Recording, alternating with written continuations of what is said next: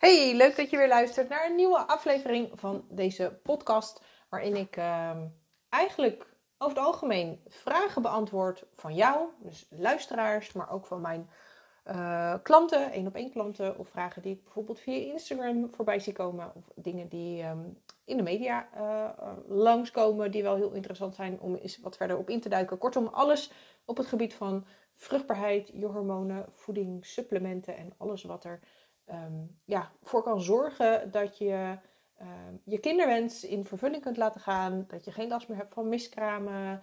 Dat je, je, eigenlijk wat meer je weg uh, weet te vinden uh, op het moment dat zwanger worden niet lukt. Dat is eigenlijk um, het doel van deze podcast. en vandaag ga ik het hebben over een heel belangrijk onderdeel van je vruchtbaarheid, van je gezondheid eigenlijk, en daarmee dus ook van je vruchtbaarheid, waar niet heel veel mensen bij stilstaan, waar ook vaak niet heel veel aandacht wordt, aan wordt besteed, zeker niet vanuit de reguliere uh, wetenschap of, of, medische hoek, om het zo maar te zeggen. En dat is het belang van een gezonde bloedsuikerregulatie. Um, je bloedsuiker is, uh, of tenminste je, je, je, ja, je bloedsuikerregulatie is een heel belangrijk onderdeel van je gezondheid. En dat, dat, wat het eigenlijk reguleert is dat uh, op het moment dat er suikers binnenkomen, en dat maakt niet zo heel veel uit in welke vorm, hè, dus de koolhydraten, noem het glucose, noem het suiker, noem het koolhydraten, het is allemaal veel van hetzelfde. Um, maar zodra er dus glucose binnenkomt, um, wordt er insuline aangemaakt en die insuline die is eigenlijk de taxi die ervoor zorgt dat die glucose ook naar je cellen vervoerd wordt en dat ze daar naar binnen kunnen om vervolgens daar hun werk te doen. En die glucose is vooral belangrijk voor het opstarten van um, de energieproductie in je cellen. al je cellen maken energie aan. En um, daarvoor is uh, uh, suiker, glucose onder andere, een belangrijke basisstof. Um, dat maakt ook dat uh, ik niet van mening ben dat suiker heel slecht voor je is. Integendeel, we hebben koolhydraten, die suikers hebben we dus nodig je brein gebruikt bijvoorbeeld heel graag glucose. Het is een snelle uh, vorm van energie. Alleen het nadeel van de glucoseverbranding, om het zo maar te zeggen, is dat het uh, maar heel kortdurend is. Dus, dus op, op, het, het, levert niet zo heel veel energie op. Het kost wel energie. Hè, dus uiteindelijk onderaan de streep blijft er niet zo heel veel aan over. En ben je dus ook snel door die voorraad heen. Dat maakt ook dat op het moment dat jouw lichaam vooral heel erg op een suikerverbrandingsmechanisme draait, um, dat je constant trek hebt. Dat je constant zin hebt in eten, dat je constant op zoek bent naar eten, dat je constant behoefte hebt aan vooral zoetigheid, koolhydraten, um, suikers. En dat komt omdat dus die glucoseverbranding um, ja, heel snel eigenlijk door zijn voorraden heen is. Daarnaast hebben we ook een vetvarbrandingssysteem. En dat systeem is veel ingewikkelder. Daar hebben, heb je veel meer wat we noemen cofactoren voor nodig. Dus andere voedingsstoffen zoals B-vitamines, magnesium, zuurstof. En uh, ja, dat is wat ingewikkelder. Daar, daar doet je lichaam wat langer over. En daarvoor moeten bepaalde systemen dus goed kunnen functioneren. Maar op het moment dat jouw lichaam in staat is om dus zowel die glucoseverbranding te doen voor directe energie en de vetverbranding, zeg maar voor de langzame energie, ja, dan, um, dan, dan werkt het eigenlijk zoals het moet. En dan zul je ook merken dat op het moment dat je door je suikerverbranding heen bent, door je, door je glucoseverbranding, dat je lichaam overschakelt op die vetverbranding. Nou, en dat zorgt er dus ook voor dat je uiteindelijk ook je eigen vetreserves zou kunnen verbranden als dat nodig is. Blijf je constant die suikerverbranding voeden, dan gaat je lichaam dus nooit overschakelen naar een vetverbranding. En uh, nou, dat heeft dus allerlei vervelende gevolgen van dien. Waaronder dus die cravings, waaronder dus die, die, die, die uh, bepaalde, um, hoe zeg je dat? Agressie, uh, kribbigheid. Zeker als je trek hebt. Um, het zorgt er ook voor dat je dus wat wiebelig bent op het moment dat je, dat je een tijdje niet hebt gegeten. En... Um, tegelijkertijd, zeg maar, meer op fysiologisch niveau, uh, zorgt het ervoor dat er ook meer uh, ontstekingen plaatsvinden. Hè? Dus meer laaggradige ontstekingen. Zeker als die insulineproductie constant hoog is. Dus als je veel aan het eten bent op een dag. En wat, je ook, uh, wat er ook gebeurt is dat op een gegeven moment die cellen minder gevoelig worden voor die insuline, voor die taxi. Dus de deur blijft dicht. Dat betekent dat die glucose niet de cel in kan. dus dat, dat, dat is een ongewenste situatie. Dat is gevaarlijk als er te veel insuline en glucose in je bloed stroomt. Dus je lichaam gaat er alles aan doen om dat uh, weg te werken. Nou, dat levert stress op, dat levert een verhoogde ontstekingsgraad op. En uiteindelijk uh, beland je in een wat we insulineresistentie noemen. Hè? Oftewel, die cellen die zijn dus niet meer gevoelig voor die werking van insuline. En als dat langer aanhoudt, dan ga je door naar diabetes type 2. Ehm, voor je vruchtbaarheid heeft dat ook heel wat te betekenen. En um, daar ga ik je vandaag wat meer over vertellen. Dus een stabiele bloedsuikerspiegel is dus fundamenteel belangrijk voor je vruchtbaarheid. Het verbetert niet alleen je eicelkwaliteit, het ondersteunt ook je gezonde ovulatie en beïnvloedt zelfs de duur en het verloop van je cyclus. Dus ik zie ook vaak vrouwen die een verstoorde bloedsuikerregulatie hebben, dat die dus inderdaad ook hormonale klachten ervaren en ook cyclusgerelateerde klachten. Het bijzondere is dat tegenwoordig ongeveer 80% van de mensen um, één keer per dag, één maaltijd per dag uh, eten die ervoor zorgt dat die bloedsuikerspiegel dusdanig stijgt dat die overeenkomt met iemand die in de pre-diabetesfase zit. dus, dus één keer per dag, minstens één keer per dag, eet jij iets um, dat ervoor zorgt dat jouw bloedsuikerspiegel zo hoog is dat het eigenlijk binnen de pre-diabetes range valt. En 80% van de mensen is veel. Dat betekent dus 8 van de 10 mensen hebben hier last van. Uh, grote kans dus dat het ook voor jou geldt, maar waarschijnlijk heb je dat helemaal niet in de gaten. Nou is het op zich helemaal niet zo heel erg dat die bloedsuikerspiegel uh, af en toe eens uh, flink stijgt. Um, het gaat er meer om in hoeverre is jouw lichaam dus ook in staat om dat gewoon weer goed weg te werken.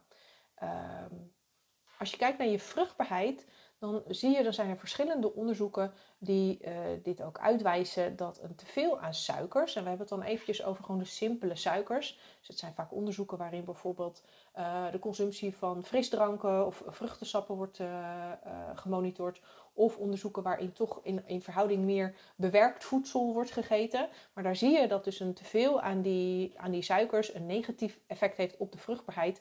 Um, en dat komt omdat je eierstokken die verhoogde insulinewaarde eigenlijk verwarren met het luteiniserend hormoon.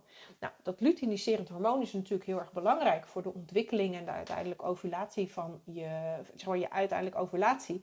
En op het moment dat dus het insulineniveau hoog is in je bloed, dan vermindert de productie van dat luteiniserend hormoon.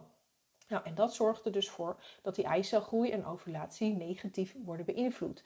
En ja, je hebt natuurlijk een gezonde eicel en een, uh, uh, een, een, een, een, gezonde ovulatie nodig om uiteindelijk zwanger te kunnen worden. dus daar zie je vaak dat bloedsuikerschommelingen kunnen leiden tot verminderde vruchtbaarheid vanwege het effect dat het heeft op die ontwikkeling van je eicellen. Um, er is ook een Japanse studie geweest en er werd een uh, link gelegd tussen dus die bloedsuikerwaarden en IVF-successen. Dus uh, succesvolle zwangerschappen middels een IVF-traject. En de conclusie uit dat onderzoek was dat hoe meer suiker vrouwen consumeerden in de maand voorafgaand aan de IVF-poging, hoe slechter de kwaliteit van die eicellen was. En wat er dan ook nog eens kan gebeuren, is dat op het moment dat jouw uh, bloedsuikerwaardes uh, eigenlijk constant hoog zijn, dan kan dat ook leiden tot een toename van testosteron. En dat kan ook weer leiden tot een vertraagde ovulatie, maar dat kan ook leiden tot ja, PCOS-achtige klachten. dus je ziet dat vaak gebeuren bij vrouwen met PCOS. Um, die hebben vaak ook een verstoorde insulinehuishouding. En dat leidt dus tot die uh, androgene problemen, die testosteronproblemen. Vaak zie je dan hè, acne, uh, kiestes op de eierstokken, um, uh, overmatige beharing, uitblijvende ovulaties. Dat zijn van die typische PCOS-achtige klachten. Je hoeft niet per se PCOS gediagnosticeerd te hebben om hier toch last van te hebben. Hè. Dus dat ligt ook heel erg in dus jouw bloedsuikerregulatie. Nou, dan krijg ik heel vaak te, horen van vrouwen die zeggen: Ja, maar ik eet, ik eet best wel heel gezond, dus daar zal het vast niet aan liggen. Ik heb daar vast geen last van.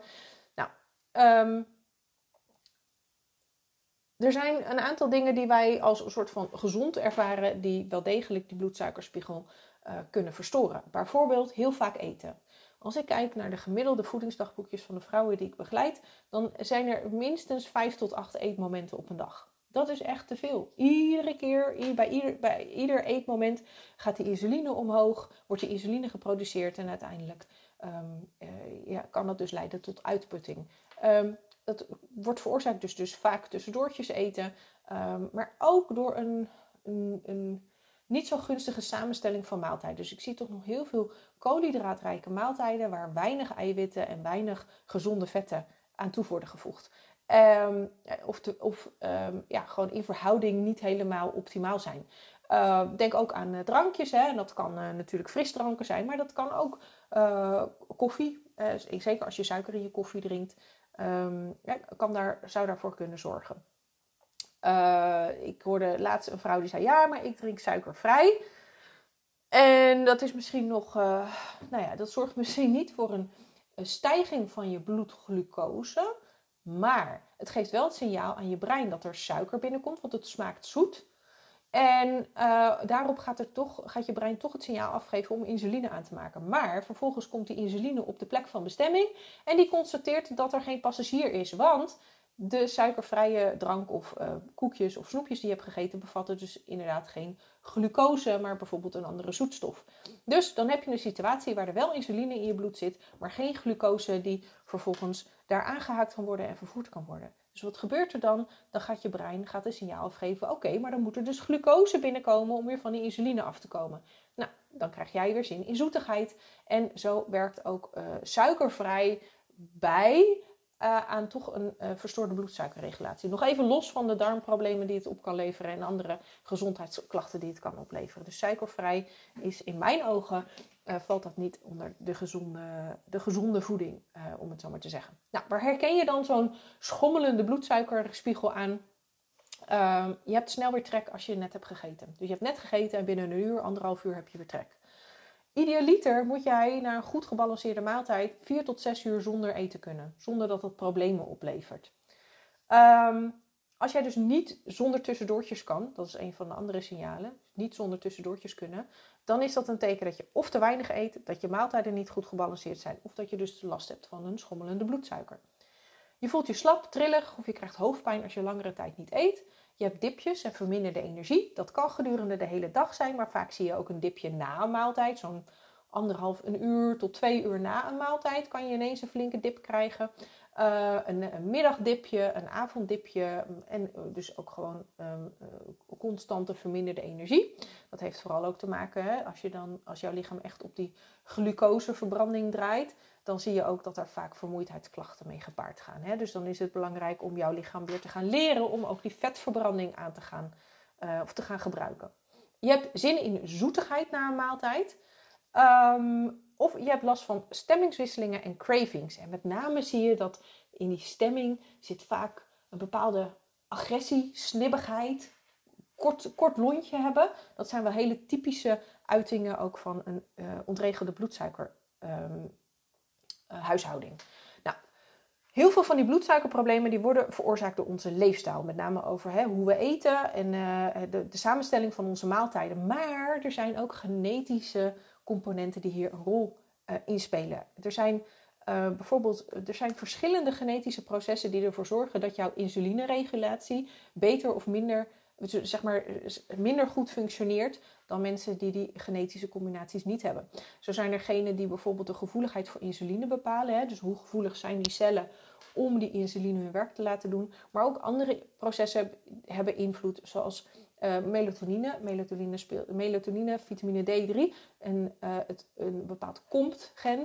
Die spelen een hele belangrijke rol in die insulineregulatie. Dus heb je daar een ongunstige genetische uh, combinatie in, hè, ongunstige genen meegekregen van je ouders, dan kan het dus zijn dat jij veel gevoeliger bent voor die, voor die bloedsuikerschommelingen, dat je dus veel meer last krijgt van die, nou ja, die, die PCOS-achtige klachten of die prediabetes klachten. Nou, um, er kunnen dus allerlei uh, uh, problemen ontstaan op het moment dat die insulineregulatie dus, dus niet goed werkt. Hè, vaak zie je dat de ontstekingsgraad verhoogt. Dat kan ervoor zorgen dat je dat je bijvoorbeeld vaker ziek bent of dat je last hebt van allerlei ja, kwaaltjes. Uh, allergieën, intoleranties, verkoudheden, dat soort dingen. Vetopslag hoort daar echt bij. Hè, en ook het onvermogen om bijvoorbeeld af te vallen. Een hormonale disbalans komt heel erg veel voor. Uh, en dus ook een verminderde vruchtbaarheid. Um, dat komt dus die, die hormoondisbalans onder andere doordat die verhoogde insulineproductie dus leidt tot het afnemen van het luteiniserend hormoon en het toenemen van testosteron. Um, en vaak zie je dus inderdaad dat vrouwen met PCOS ook inderdaad insulineproblemen hebben. Nou, die, die ovulatie wordt vooral beïnvloed. Um, daardoor kan het zijn dat je menstruatiecyclus onregelmatig wordt, of dat die helemaal uitblijft, dat je minder progesteron aanmaakt en dat, je, dat daardoor dus ook het moment van ovulatie veel minder makkelijk te bepalen is. Um, en als die kwaliteit van die eicel aangetast wordt, ja, dan is dat eigenlijk geen ja, levensvatbare eicel, waardoor um, bevruchting uh, ja, zo goed als onmogelijk wordt. Daarnaast kan die insulineresistentie dus leiden tot chronische ontstekingen en uiteindelijk, diabetes type 2. En dat wil je natuurlijk niet. Um, wat kan je dan doen? Allereerst is het dus heel belangrijk dat je je maaltijden goed gaat samenstellen. De meeste mensen eten veel te veel koolhydraten, veel te veel suikers en lege calorieën, om het zo maar te zeggen. En wat heel belangrijk is, is dat je dus uh, meer eiwitten en meer gezonde vetten gaat toevoegen. Um, minder vaak eten is ook echt een oplossing. Hè? Dus, dus zorgen dat jouw lichaam uh, kan overschakelen op die vetverbranding in plaats van altijd maar op die glucoseverbranding draaien. En daarvoor is die eerste stap, hè, de goede samenstelling van je maaltijden, gewoon essentieel, want anders hou je het niet vol. Uh, het kan zelfs helpen om de volgorde van je maaltijd te veranderen. Er is wel onderzoek die aantoont dat op het moment dat jij begint met vezels, dus je groenten, dus stel dat je je groenten eerst eet, en vervolgens je eiwitten, bijvoorbeeld je stukje vlees of je stukje vis. En pas daarna je koolhydraten, zoals aardappels en rijst en pasta en brood. Dat dat uh, ervoor zorgt dat jouw bloedsuikerspiegel minder, uh, minder hoog, dus minder stijgt. Uh, en ook minder snel echt zeg maar, diepe dalen maakt. Dus het maakt het iets vlakker. Um, je kan ook gaan wandelen na een maaltijd. Op het moment dat je gaat wandelen, dan worden die spieren geactiveerd. Spieren zijn een grote opslagplaats van glucose. Dus op die manier blijft het niet te lang in je bloed circuleren, maar wordt het opgenomen door je spieren. En dat kan helpen om je bloedsuiker wat gedempter te houden, dus niet echt in die hoge pieken dalen. Azijn heeft ook een, uh, een uh, soort van bloedsuikerverlagend effect. Dus je kan uh, bijvoorbeeld een glas water met een eetlepel azijn, appelazijn of zo, voordat je gaat eten, drinken. Uh, dat helpt ook in uh, de regulatie. Zorgen dat je de juiste cofactoren hebt. Hè, dus benodigde voedingsstoffen voor, die, voor een goede werking van die, insuline, van die insulineproductie en regulatie. Hè, dat is bijvoorbeeld vitamine B6 en magnesium en chroom en zink. Hè, dus, dus ja, het zit eigenlijk vooral in uh, onbewerkte voeding. Wilde zalm, aardappels, kalkoen, kip, avocado, banaan, noten, pitten, zaden. bepaalde kruiden, bijvoorbeeld kaneel heeft een, een bloedsuikerregulerend effect. En chroom vind je bijvoorbeeld ook veel in, in kruiden terug. Verse kruiden, gedroogde kruiden. Dat is allemaal nodig om de insulineproductie goed te laten verlopen. Daarbij spelen ook melatonine en vitamine D bijvoorbeeld een hele belangrijke rol in die insulinehuishouding. Uh, melatonine wordt vooral beïnvloed door je bioritme, hè? Dus, dus een goed dag- en nachtritme. Um, en melatonine speelt ook een hele belangrijke rol in je eicelkwaliteit. Uh, om melatonine aan te kunnen maken, moet je eerst serotonine aanmaken. En vanuit serotonine wordt melatonine aangemaakt. En vaak zie je dat in dat pad, dat noemen we dan een pathway, dat dat um, dat dat al verstoord raakt. En daardoor kan er dus bijvoorbeeld ook veel minder uh, uh, melatonine aangemaakt worden. Nou, wat je er vooral voor nodig hebt, zijn dus de juiste bouwstoffen. In dit geval zijn dat eiwitten en een, uh, bijvoorbeeld gezonde darmen, want serotonine wordt voornamelijk aangemaakt in je darmen. Als je kijkt naar vitamine D, dan zien we dat heel veel mensen sowieso een veel te laag vitamine D gehalte hebben. Dat heeft te maken met de ligging van Nederland. Hè. Dus zeker in de herfst- en wintermaanden liggen we eigenlijk heel ongunstig ten opzichte van de zon. Dus ook al zou de zon schijnen, dan staat hij niet hoog genoeg om ook daadwerkelijk vitamine D aan te kunnen maken. Um, dus we hebben eigenlijk maar zo'n zes maanden per jaar uh, de kans om ook vitamine D aan te maken. En dan zitten wij voor een heel groot deel binnen of we smeren ons in met zonnebrandcrème. Maar er zijn ook bepaalde genetische mutaties Ik zie dat bij mijn klanten dat ongeveer 80% van de vrouwen die die DNA-test afleggen, dat die een ongunstige uh, combinatie van genen hebben op de vorming van vitamine D. Nou, en als je daar last van hebt, dan is het dus nog eens een keertje lastiger om die vitamine D op niveau te houden. En dan is het dus heel belangrijk om met de juiste voeding en uh, suppletie te gaan werken. Nou, een stabiele bloedsuikerspiegel is dus heel belangrijk, maar veel hebben helemaal niet eens in de gaten dat ze last hebben van een verstoorde bloedsuiker. Ik vraag het altijd uit tijdens mijn masterclass en um, ik krijg dan eigenlijk altijd de reacties: um, hey, ik wist eigenlijk hier helemaal niks vanaf. Dus ik was niet bekend ermee. Uh, of twee, ik herken eigenlijk wel heel veel van de symptomen die je benoemt. Uh, en heb dus ook last van een schommelende bloedsuikerspiegel. Er zijn veel verschillende manieren om je bloedsuikerspiegel te stabiliseren. Zoals dus bijvoorbeeld uh, voldoende eten van eiwitten en vetten, minder vaak eten, geen losse suikers, uh, gebruik van azijn of gaan wandelen of je maaltijd op een bepaalde volgorde eten. Um, maar een groot deel van de vrouwen die ik begeleid hebben dus een genetische mutatie die zorgt voor een hoger risico op die bloedsuikerproblemen. Nou, dat kom je alleen te weten door dit te testen. Dat gebeurt aan de hand van een DNA-test. En die DNA-test is eigenlijk altijd de start van het natuurlijk zwanger traject. En vervolgens gaan we dan ook kijken van, hé, hey, maar hoe is je huidige voedingspatroon? Hoe leef je? En welke uh, zaken die zorgen er ook daadwerkelijk voor dat die bloedsuikerspiegel uh, ontregeld raakt? En wat kun je doen om dat te voorkomen? Nou, wil je meer weten over die genetische factoren die je onder andere je bloedsuikerregulatie kunnen verstoren of welke andere zaken er dus zijn die je vruchtbaarheid kunnen verminderen? Laat het me dan vooral weten. Um, mijn eerstvolgende masterclass is pas half januari. Uh, je kan je wel alvast daarvoor aanmelden. Daar ga ik onder andere in op dit soort aspecten. Maar wil je nou sneller aan de slag of wil je weten wat er voor jou precies nodig is om je vruchtbaarheid te herstellen, dan gaat mijn persoonlijke begeleiding je daar absoluut het snelst resultaat opleveren. Nou, mocht je hier interesse in hebben, stuur me dan eventjes een berichtje. Dat kan via Instagram of via de e-mail. En dan leg ik je alles natuurlijk geheel vrijblijvend uit. En dan kan je daarna besluiten of het inderdaad iets voor je is of toch niet. Ik zou het sowieso leuk vinden om op Insta met je te connecten. Dus zoek me daar vooral ook even op. En heb je nou zelf een vraag die je beantwoord wil hebben, stuur die dan ook even naar me op. Want het is juist zo leuk om vragen van jullie zelf te beantwoorden. Vaak ben je namelijk niet alleen, uh, of niet de enige die die vraag heeft. En hebben ook andere vrouwen er baat bij om, uh, ja, om daar wat verder in te duiken. Vergeet ook niet om je te abonneren op deze podcast. Dan krijg je namelijk een melding als er weer een nieuwe aflevering klaar staat. En het makkelijkst doe je dit door op volgen of op het belletje te klikken bovenaan de podcast. Ik kijk ernaar uit om van je te horen en hoop dat je ook de volgende aflevering er weer bij bent. Tot dan!